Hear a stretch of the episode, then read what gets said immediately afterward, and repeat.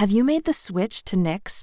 Millions of women have made the switch to the revolutionary period underwear from Knix. That's K N I X. Period panties from Knix are like no other, making them the number one leak proof underwear brand in North America. They're comfy, stylish, and absorbent, perfect for period protection from your lightest to your heaviest days.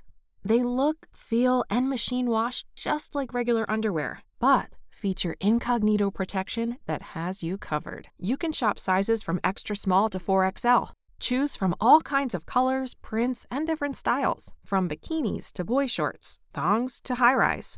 You've got to try Knix. See why millions are ditching disposable, wasteful period products and have switched to Knix. Go to knix.com and get 15% off with promo code TRY15.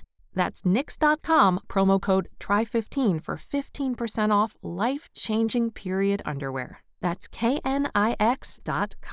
Hey, Rebel Rouser. I'm Allen Voivod, and this is Star Wars 7 by 7 We're at episode number 1597 right now, and let me be the first to wish you a happy Life Day. Yes, indeed.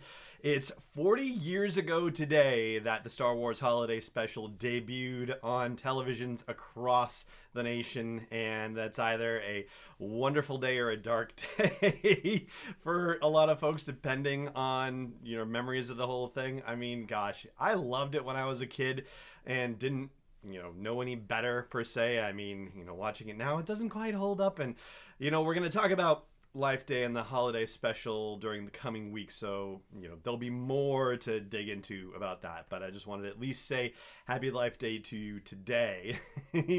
and I wanted to finish up what we were talking about yesterday, which was the whole thing about what characters may show up in the Cassian Andor streaming TV series. Now, the article in the Hollywood Reporter mentioned a couple of folks that could appear, and I think it's very storyline dependent for these folks and so I wanted to touch on the ones that they mentioned and you know, see like yeah, like yeah, okay, what are the possibilities? And first of all, one of the possibilities that gets mentioned is Maul or Darth Maul, if you will. And of course, we saw him active with Crimson's uh not yeah Crimson Dawn, excuse me. I was going to say Crimson Sun and mix up you know Black Sun and Crimson Dawn together, but as the leader of Crimson Dawn, and knowing, of course, that he is alive and well, and at least lasts until what about two AB or two BBY, something like that, when he dies in Star Wars Rebels. Spoiler alert. so yes, it's certainly possible, but it sort of depends on the notion of him running into any criminal criminal syndicate activity. That would be Cassian Andor being him, and you know, if it's spy tales and tales of espionage and adventure, well, I suppose that getting mixed up with criminal syndicates seems like a certain a possibility in that regard. But um, yeah, I'm gonna say that's a little lower on the totem pole. I think one of the more uh, you know obvious potential situations is Enfys Nest. Seeing Enfys Nest in this series, especially as the rebellion is you know kind of just getting started, I think it's a definite possibility. But what's more is when you think about how old Cassian is when he dies at the end of Rogue One, he's 26 years old. And so with Diego Luna portraying the character, you know, how far can you conceivably go back in time. I would suggest that it's probably no more than five years, I would think. And so if Enfys Nest shows up, it's going to be five years after the end, roughly, maybe four, of Solo a Star Wars story. And so Enfys will probably be, I guess, I think Enfys was supposed to be around 16, so maybe uh, in her early 20s. And so maybe that actually makes her almost the same age as Cassian Andor, interestingly enough. So I think that there's definitely a possibility for the two of them to cross paths.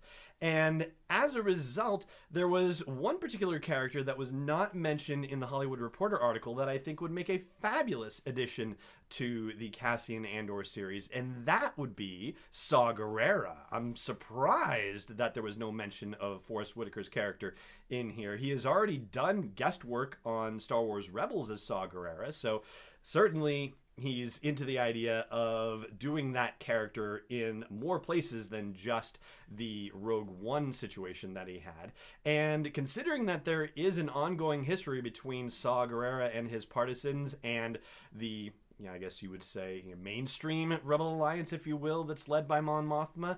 I think that there's a lot of potential for drama and conflict with those organizations, and certainly, um, you know, Cassian knows or knows of Saw, and it's certainly possible that Saw is aware of him as well. So I think that there's a lot of opportunity there for the two of them to cross paths, and I think it's probably a storyline dependent situation as well. I don't think he would be someone that we would see across the entirety of the series. And then another character who was mentioned in the article, it's the only character that we haven't talked about yet. And the reason I say it's storyline dependent is really actually, eh, it's not storyline dependent so much as it is timeline dependent, and that's K2SO whether he actually shows up in the series or not kind of depends on where Cassian is in his journey. He's already working for the Rebel Alliance when he has his um, mission to Wecacoe that we talked about on the podcast previously, where he encounters K2SO and is able to kidnap him for the Alliance. But obviously he's been working with the alliance uh, cassian has for a while before he meets k2so and so depending on when the series takes place that will tell us whether we might actually see k2so as part of this whole thing so i certainly think it's possible but it kind of depends on where in the timeline they put us for this and I'll throw one last wild card situation in here. And this is a character that is kind of sort of a deep cut character, if you will but I'll give you a good reason why it's possible that this character could show up. The character's name is Zosad Hossam, I believe is how you would pronounce it.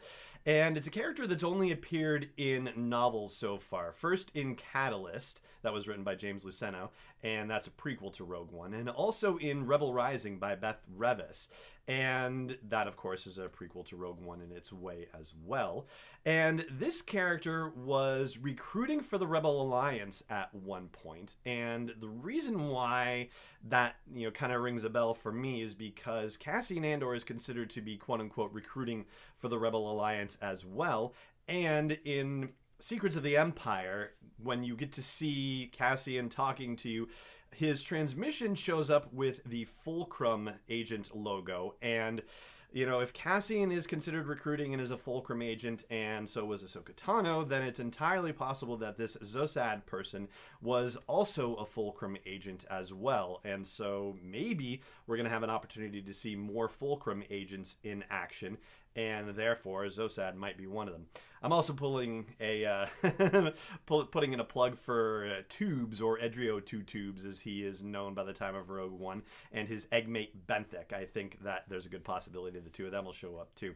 As far as bit players who were f- first involved in Enfys Nest's Cloud Riders group and then moved on to Saw Gerrera's Partisan, so there you go. Um, characters that could certainly pop up in the Cassian Andor streaming series, and I think would be a lot of fun to see them there. And I'd love to hear who you think is going to show up in the Cassian Andor series. So please drop me a line wherever you get you where, ah, wherever you're catching this episode, and let me know what you think.